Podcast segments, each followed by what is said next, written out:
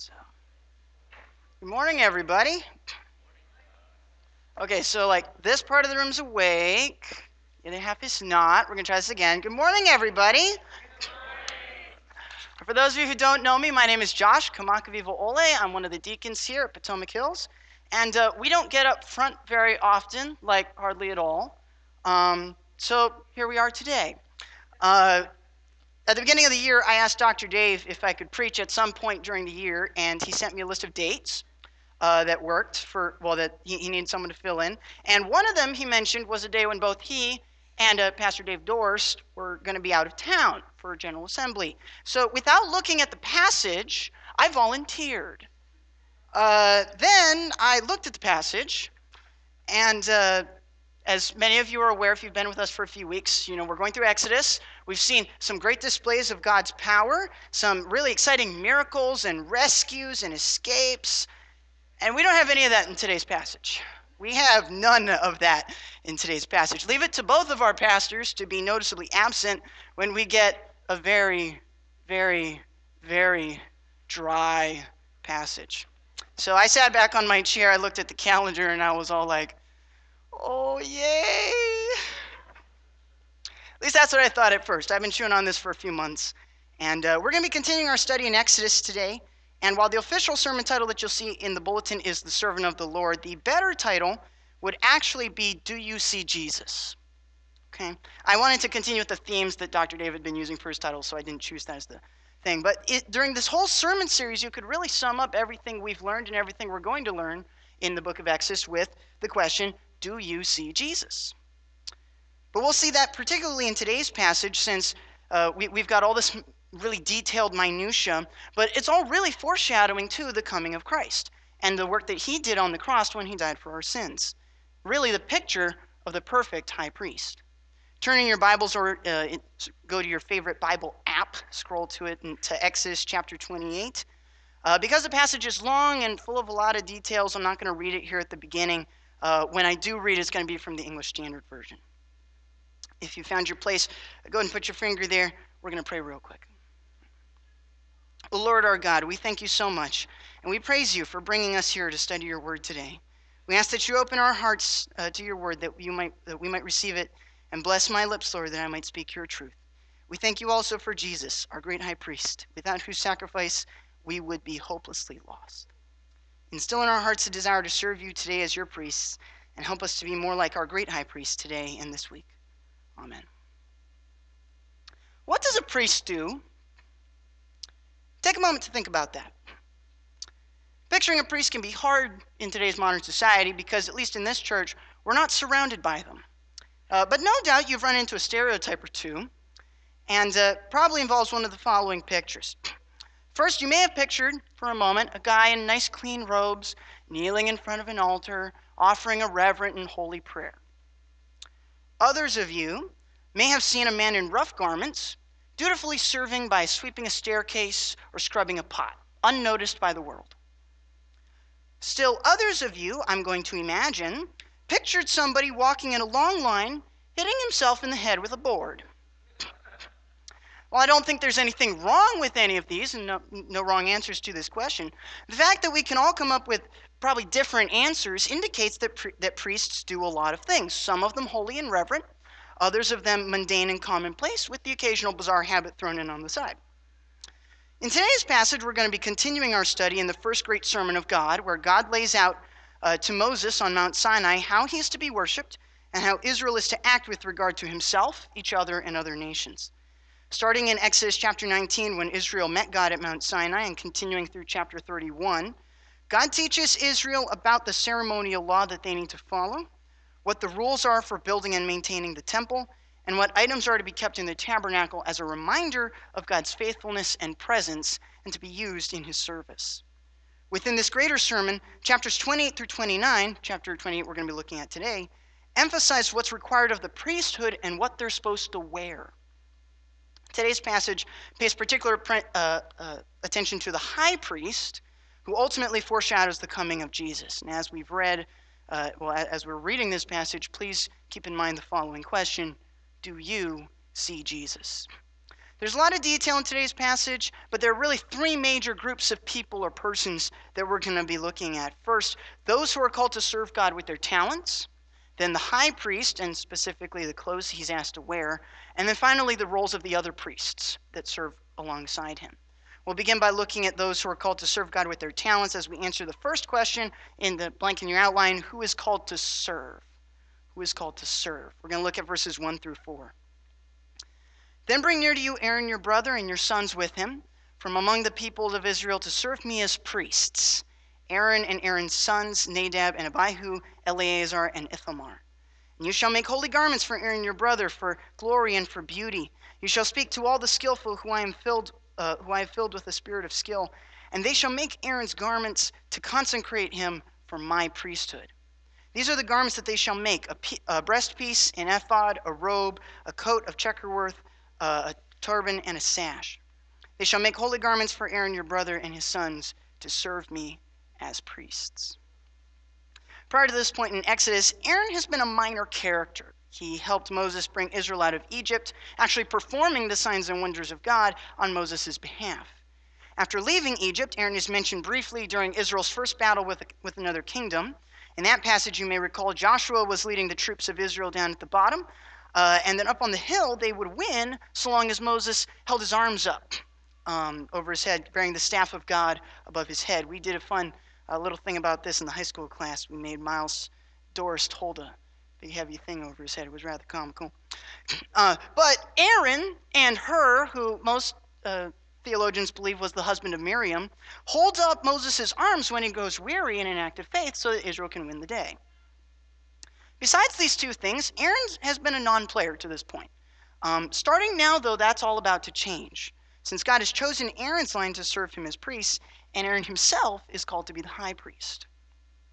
A few things worth noting here. First and foremost, Aaron is the older brother of Moses. Sometimes we forget this.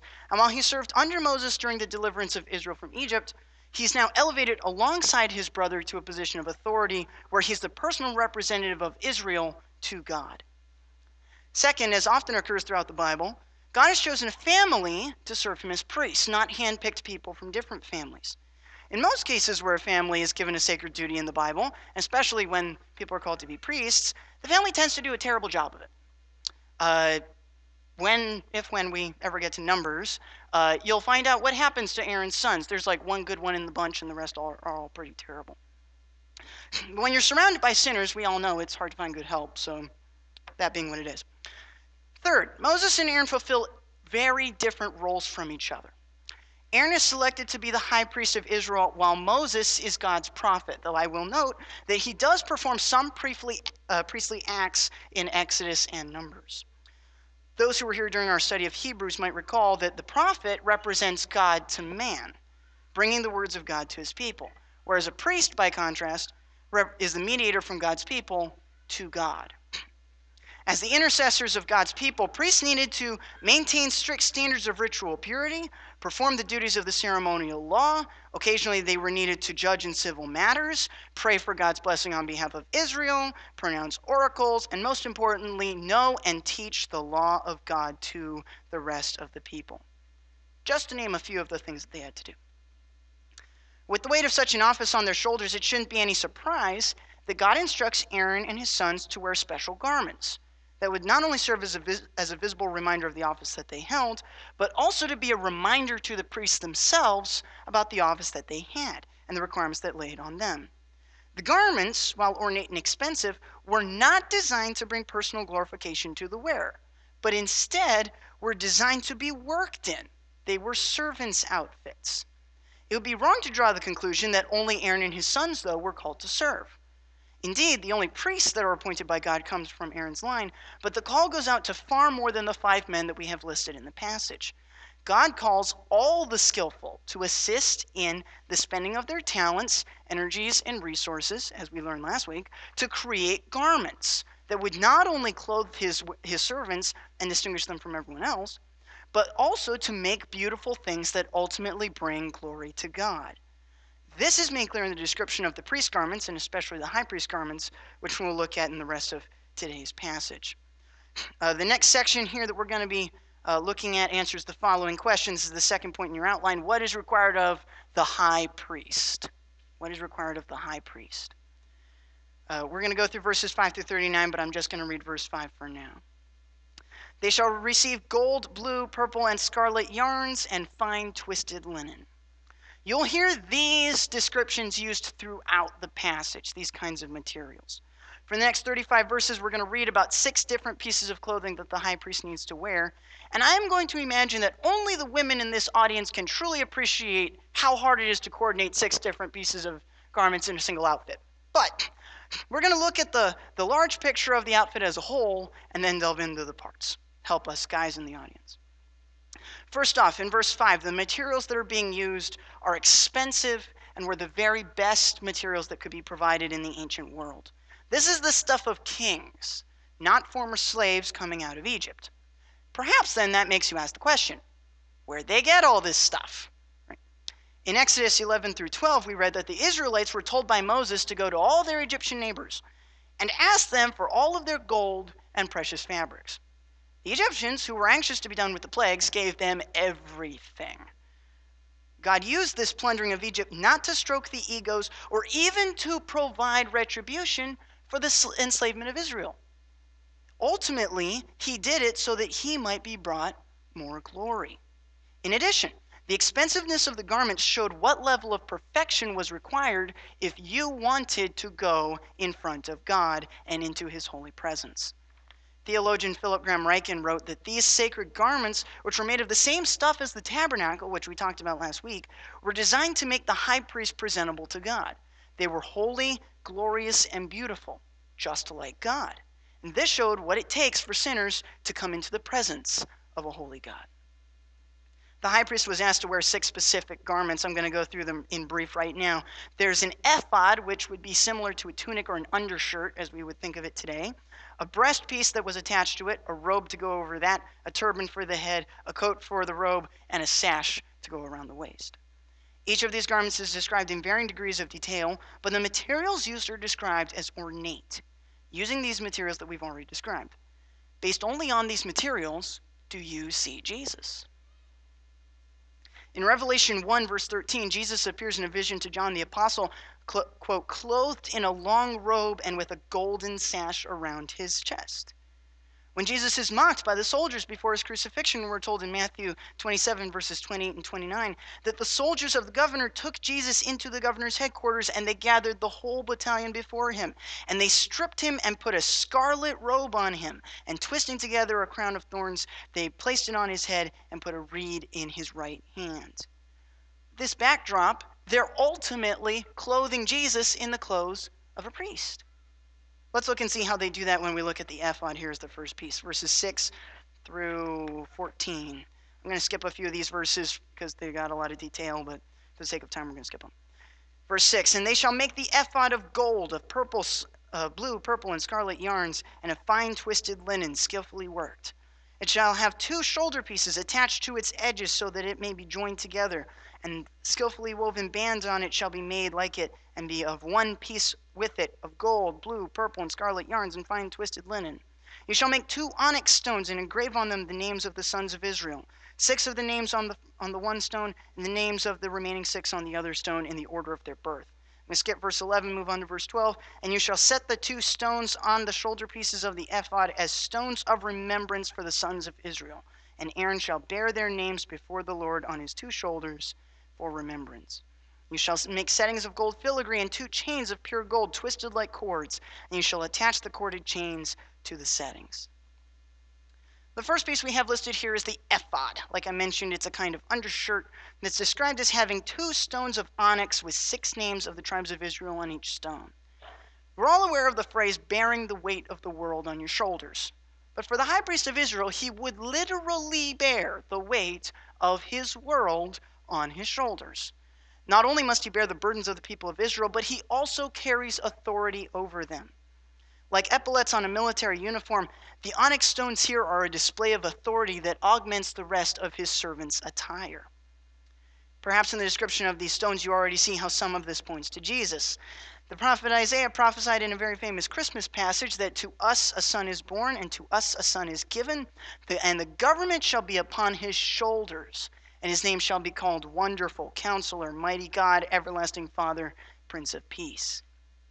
A minor detail that we shouldn't overlook here is that the ephod is described, along with some of the other garments we'll look at in a bit, as a single piece of cloth with no seams on it. Do you see Jesus here? In John chapter 19, we read that, that some of the soldiers cast lots for Jesus' tunic when he's hanging on the cross, but they can't divide it amongst themselves because it's made of a single piece of clothing. There's no seam to rip. So they cast lots, and one of them runs off with the whole lot. Effectively, this is reminiscent of the seamless garments that the priest would wear, and ultimately foreshadowing to Christ being a similar style priest. The longest description in our passage that we have of any of the garments is here at the breastpiece of judgment. You've probably seen a picture of it somewhere on a Bible or on the internet. We're going to go through the passage now. We're going to try to cover verses 15 through 30. I may cut out a few bits because it's long.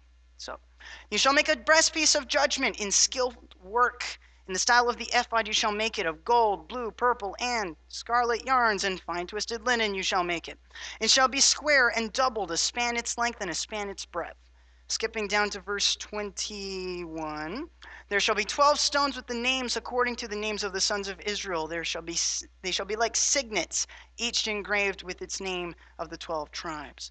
You shall make the breastpiece tw- uh, make for the breastpiece twisted chains of cord like pure gold. Skipping down over verse 23, 24, down to verse 28. And they shall bind the breastpiece to its rings, to the rings of the ephod with a lace of blue, so that it may lie in the skillfully woven band of the ephod, so that the breastpiece shall not come loose from the ephod. So Aaron shall bear the names of the sons of Israel in the breastpiece of judgment on his heart when he goes into the holy place to bring them in regular remembrance before the Lord. And in the breastpiece of judgment you shall hold the Urim and the Thummim, and they shall be on Aaron's heart when he goes in before the Lord. Thus Aaron shall bear the judgment of the people of Israel on his heart before the Lord regularly. Well, that wasn't dry at all, was it? Not only does the high priest bear the name of Israel on his shoulders, but he displays symbols of them on a breastpiece. Of all the garments that are made uh, uh, that make up the high priest's outfit, this piece more than the others is going to catch the viewer's attention. Twelve brilliant gems shining like an arc reactor from the chest of the priest. Those ta- tasked with making this piece of clothing would need to pay special attention to it.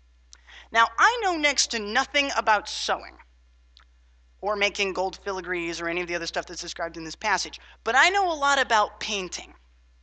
Uh, I paint 25 millimeter uh, miniatures for the Lord of the Rings uh, production line, and most of the time, I know I got a few few fans out there, but most of the time your models are going to be viewed from like a foot or two away, so you can skip on the details. But if you do one model really, really well, someone's going to pick it up and they're going to want to look at the details. Not only the stuff that you got, but the stuff that you missed. Okay? As such, paying attention to detail to everybody's favorite hero is really important. Occasionally, you'll have some kind of big model, like a dragon or a cave troll. And if somebody sees it, their eyes are immediately drawn to it and they pick it up and they got to look at it. These models, commonly referred to as centerpiece models, have to be done better than the rest because people are going to look at them.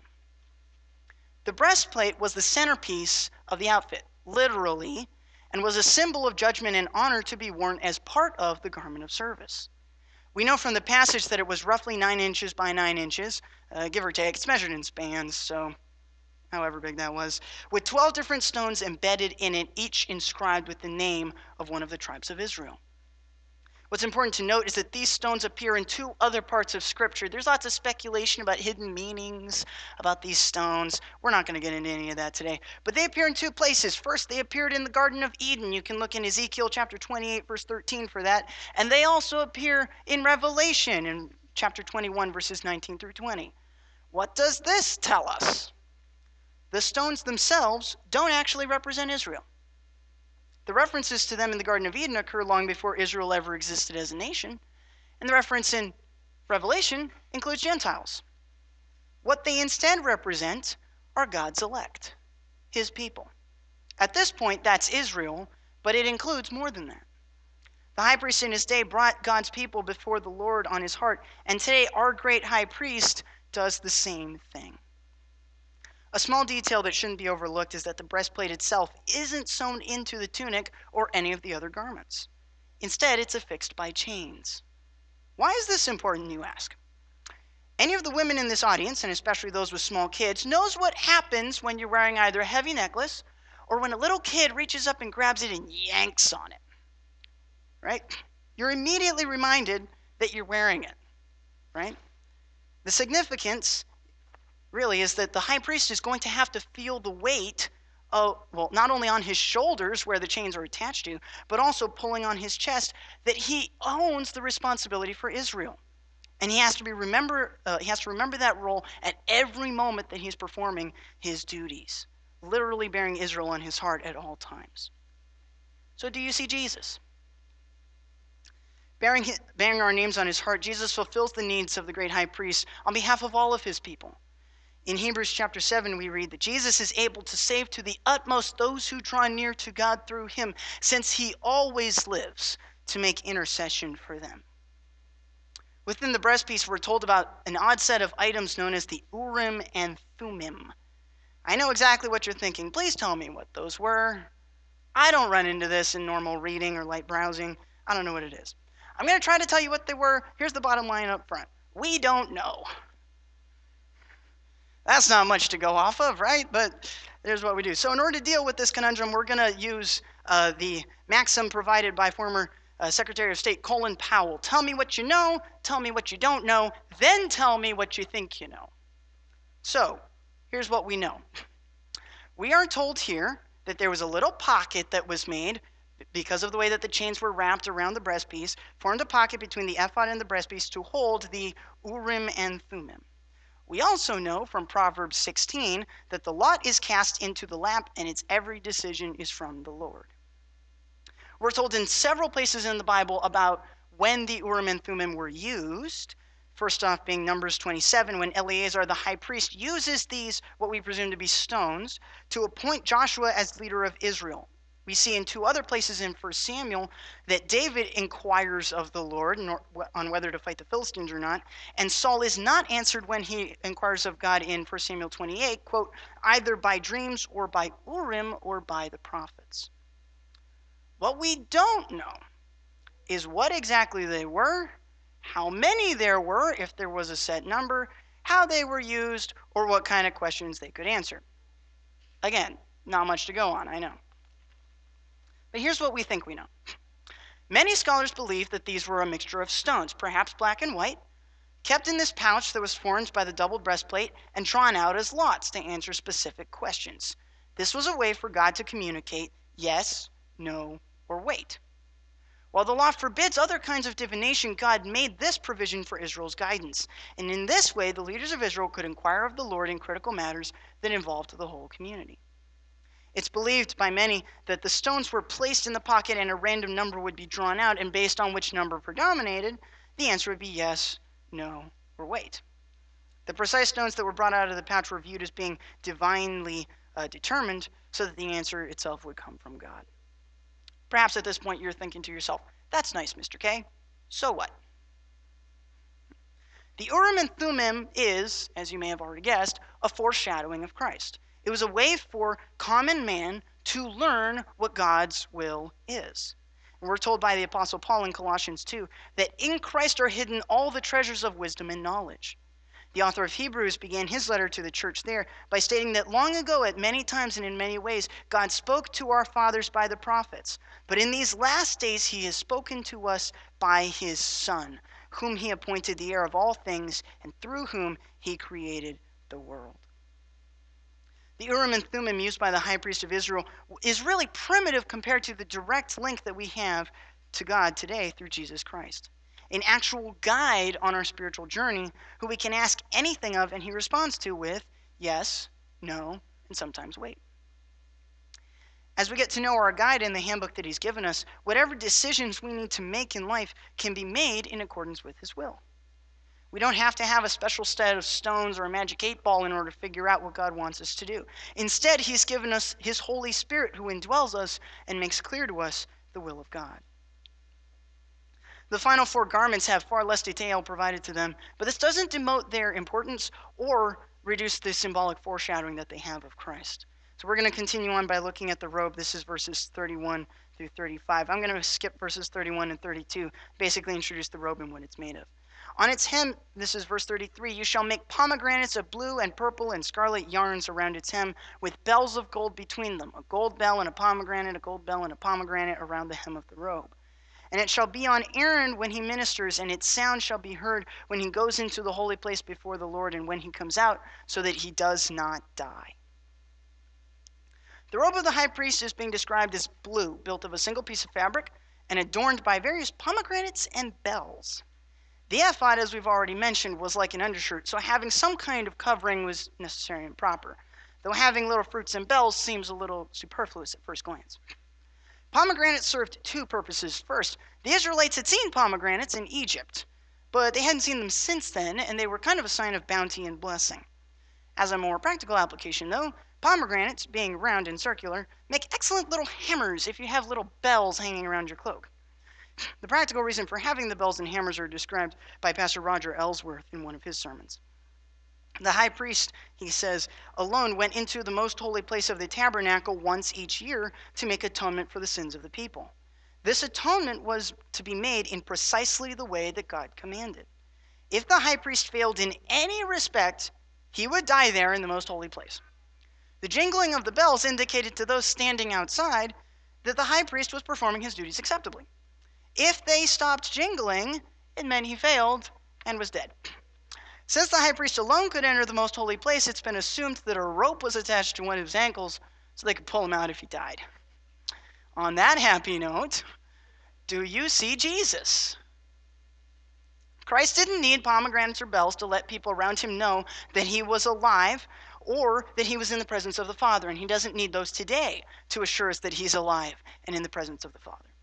He also left general reminders throughout the scriptures, little bells and pomegranates, to remind us that he is present and performing his role as high priest before God at every moment of every day. The greatest of these reminders, of course, is the gift of his Holy Spirit, who reinforces to us daily the presence of Christ and the assurance of pardon that we have through his name. Continuing on, we're going to look at the turban next. You shall make, this is verse 36, a plate of pure gold and engrave on it like the engraving of a signet, holy to the Lord. And you shall fasten it to the turban by a cord of blue. It shall be on the front of the turban, and it shall be on Aaron's head, and Aaron shall bear any guilt from the holy things that the people of Israel consecrate as their holy gifts. It shall regularly be on his forehead, that they may be accepted before the Lord. It shall, uh, and then you shall weave the coat in checker work of fine linen, and you shall make a turban of fine linen, and you shall make a sash embroidered with needlework. Covering the head of the high priest was a turban described as blue with an engraved signet. This turban not only set the high priest apart from the rest of Israel, no one else walks around with a hat like that, but also re- reminded him of the duties of his office. Like the breastpiece, the turban could be viewed by others as a sign of power and authority, but really was a reminder of service and necessary devotion. Verse 38 tells us that Aaron shall bear any guilt from the holy things that the people of Israel consecrate as their holy gifts. We've already established that the holy priest bears the authority and weight of Israel on his shoulders and on his heart, but we learn here that he bears it on his head as well. Anybody want that job? I didn't think so. I'll again ask the question that you might be tired of me asking by now. Do you see Jesus in this passage? Bearing our guilt and shame upon himself is obvious. But what about the message engraved on his head? Holy to the Lord. The turban is said to have a gold plate attached to it, like the engraving of a signet, a reference to a ring that allowed kings and representatives in the ancient world to wield authority. Like the crown of thorns that was placed on Jesus' head to mock his power by the soldiers, this plate points to the ultimate authority that the great high priest would wield. He is not only holy to the Lord, there is something greater that the high priest wields. The final two items receive almost no description at all. Verse 39 tells us, And you shall weave the coat of checkerwork of fine linen, and you shall make a turban of fine linen, and you shall make a sash embroidered with needlework. Why do we pass over these points so quickly? Were they less important? Were we running out of tablet space? I don't think so. Speculation aside, I think that there's a simple reason that there's two, well, well that there's like not even a single verse for each of these. And that's that, they, that these two garments, the coat and the sash, are practical. And while their symbolic natures are not as evident as perhaps the ephod, the breastpiece, or the turban, they are due the same amount of honor and respect as given to the other garments when it comes to making them. Notice that the coat requires checkerwork of fine linen. As I said before, I'm no weaver and I can't save to save my life. Well, when I can't sew to save my life. But from what I gather, making a checker pattern that looks anywhere anything like good requires strict adherence to a plan when you start a project. It requires intentionality. The level of detail that would be paid to this garment would be evident from far away, whereas the breastpiece or the turban may not be depending on which direction you're looking at them from. It has to be done right, like the centerpiece model of your Lord of the Rings franchise collection. The sash, which formed a sort of belt for the garment, is probably the most practical and one of the most important garments that the high priest wears, and it's covered by almost all of the other garments. Since both the ephod and the robe are a single piece of garment, there's nothing keeping those garments close to the bearer's body other than this sash. Making sure that the garments didn't billow while the high priest worked was a big deal for reasons that we will view as we look through the last few verses of our passage, where we'll ask this question. This is the third point in your outline. What is required of us? What is required of us? Starting in verse 40 For Aaron's sons you shall make coats and sashes and caps. You shall make them for glory and beauty, and you shall put them on Aaron your brother and on his sons with him, and shall anoint them and ordain them and consecrate them, that they may serve me as priests. You shall make for them linen undergarments to cover their naked flesh. They shall reach from the hip to the thighs, and they shall be on Aaron and on his sons when they go into the tent of meeting, or when they come near the altar to minister in the most holy place, lest they bear guilt and die. This shall be a statute forever for him and for his offspring after him. After a very lengthy discussion of what the high priest gets to wear, there isn't a lot of detail given to the clothing for Aaron's sons. What we're told in these last four verses is that those who serve in God's house, though, should be reverent and vigilant in their service. We're told here about how much attention to detail was required by the priests. We're told that the priests were to wear coats, sashes, and caps as designations of their office, but they were also told to wear boxers. Today, I hope it goes without saying that you wear underwear when you serve or hopefully do anything, but back then, wearing an undergarment wasn't commonplace. We learned earlier in Exodus chapter 20 that nakedness before God is a sin. For God commanded Israel, You shall not go up by steps to my altar, that your nakedness not be exposed on it. The sin that's being targeted here is carelessness that leads to irreverence. God doesn't want someone going commando in a sundress in his presence. He has standards. Wearing clothing was a simple way to ensure that vigilance was maintained and enforced for those who participate in God's service. You remember how a few moments ago I mentioned that the sash was one of the most important pieces of the clothing that they had to wear? This is why. While Aaron and his sons would be wearing underwear during their service, their sashes were an added measure, provided to keep themselves from sinning against God. The details provided on this short section of Scripture reinforces to us how seriously God views his worship. One commentator wrote that the great care and specificity of this relatively minor matter of the high priestly and priestly garments shows us that God takes worship very seriously. God must be approached on His terms. Meeting with God, drawing near to God, communing with God is an awesome thing that requires obedience to His revealed will. Worship is an engagement with God on His terms, the terms He proposes, and in the way He alone makes possible. The clothing of this passage discusses uh, the roles of the priests who serve God in his temple, and many commentators draw the conclusion that this part of the passage is about us. We are the servants of God, his sons, as it were, under the headship of the great high priest, Jesus Christ. As Peter wrote, the church is a chosen people, a royal priesthood, a holy nation, a people belonging to God. Paul wrote that he chose us in him before the foundation of the world, that we should be holy and blameless before him. For we are his workmanship, created in Jesus Christ, to do good things, which God prepared beforehand that we should walk in them. This then begs the question today's application what does this mean for us today? Both the start of this passage and the end of this passage talk about those who have been blessed as skilled craftsmen or those who are the sons of the high priest, and that they should use their talents, their efforts, and their energies uh, in order to ultimately bring glory to God. As the children of God and blessed with spiritual gifts, in what way are we called to use our talents to bring glory to God? Of all the parts of this sermon, this is the part that I have been dreading the most because this is where it gets tough. And I'm going to begin with the following statement up front this is not a guilt trip. My dad is a pastor. He's been a pastor for many years, all my life. And in my experience, those who feel obligated to serve the church are the worst servants of all, since there is no love for what they do. They are filling a box, and that's it. At the same time, as a deacon here in this church, it is my spiritual duty to encourage all of us to find ways to use our spiritual gifts to serve this body. I look out at the crowd here today, and I know that some of you are very committed to many ministries. I know that some of you are doing things every week or almost every week. I'm going to say up front, I'm not asking you to do more. This church, though, only operates because you choose to serve. It's all volunteer. We're all aware of the ministries that clamor every single week for people who need to serve nursery, children's church, Sunday school, set up, especially set up.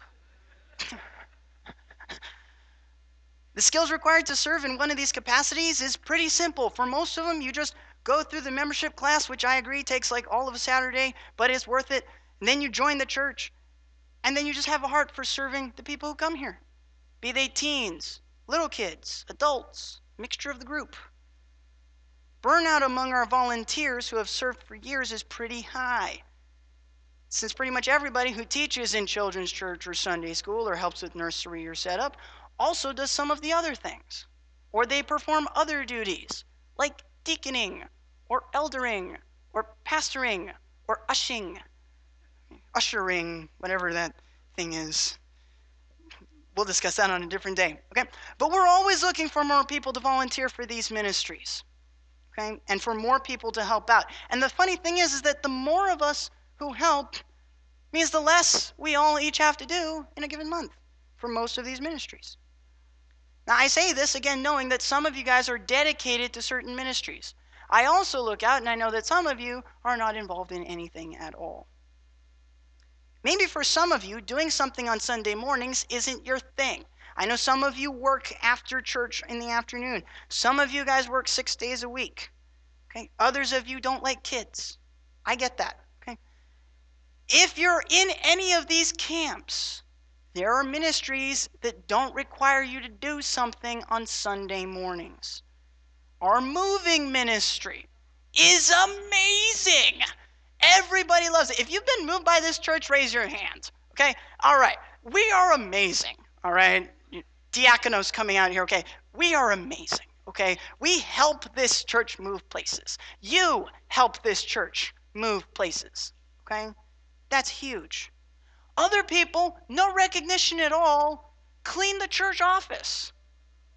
There's no well, you know, if you don't meet there for a Bible study or if you don't work there, like if you're Andrew or one of the pastors who works for her, right, you don't realize that the office needs to get cleaned. And people do it. They show up every week in order to make sure that everything gets done and that it's nice and that the dust isn't covering all the countless books that Dr. Dave has put there.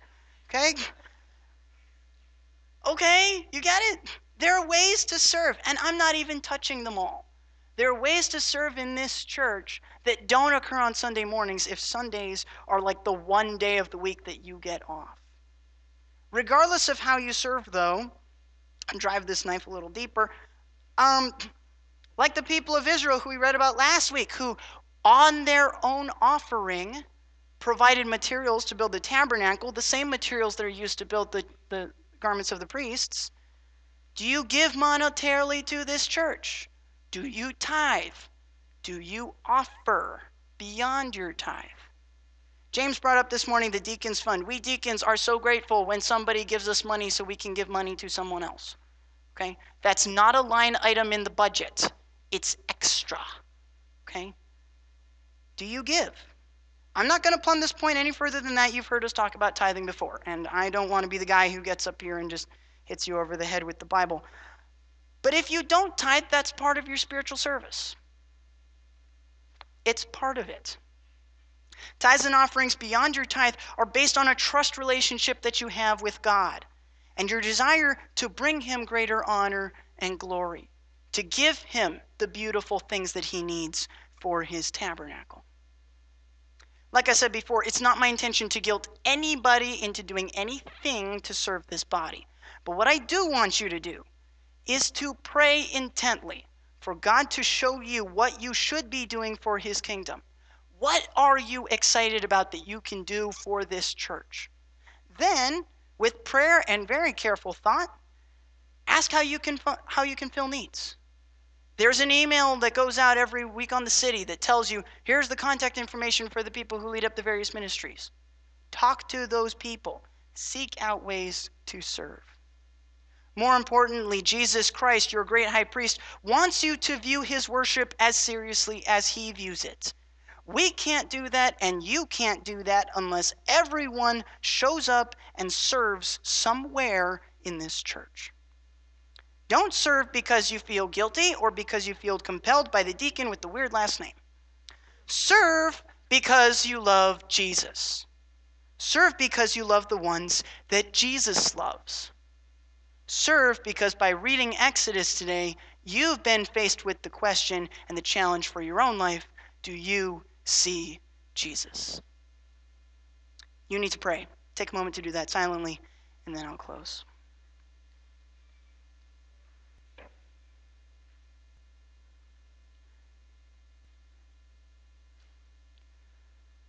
O oh Lord our God, we thank you so much for giving us Jesus, for providing for us a great high priest who allows us to be reconciled to you. We thank you for your church that you've given us, and we uh, are so grateful that we can come here and serve you and serve each other with our gifts and bring glory and honor to your name. We pray that as we go through this week, that you would help us to bring your praise to bring you praise and to bring you honor in the work that we do, and to direct others who see our work to know your Son. We thank you and praise you so much for those who have worked so hard today to make this, uh, this wonderful service possible. We pray also for giving us your Son, Lord, without whom we would be hopelessly lost. We thank you and praise you for everything you've done for us this week. Give us strength in the week to come We pray all these things in the name of your Son. Amen.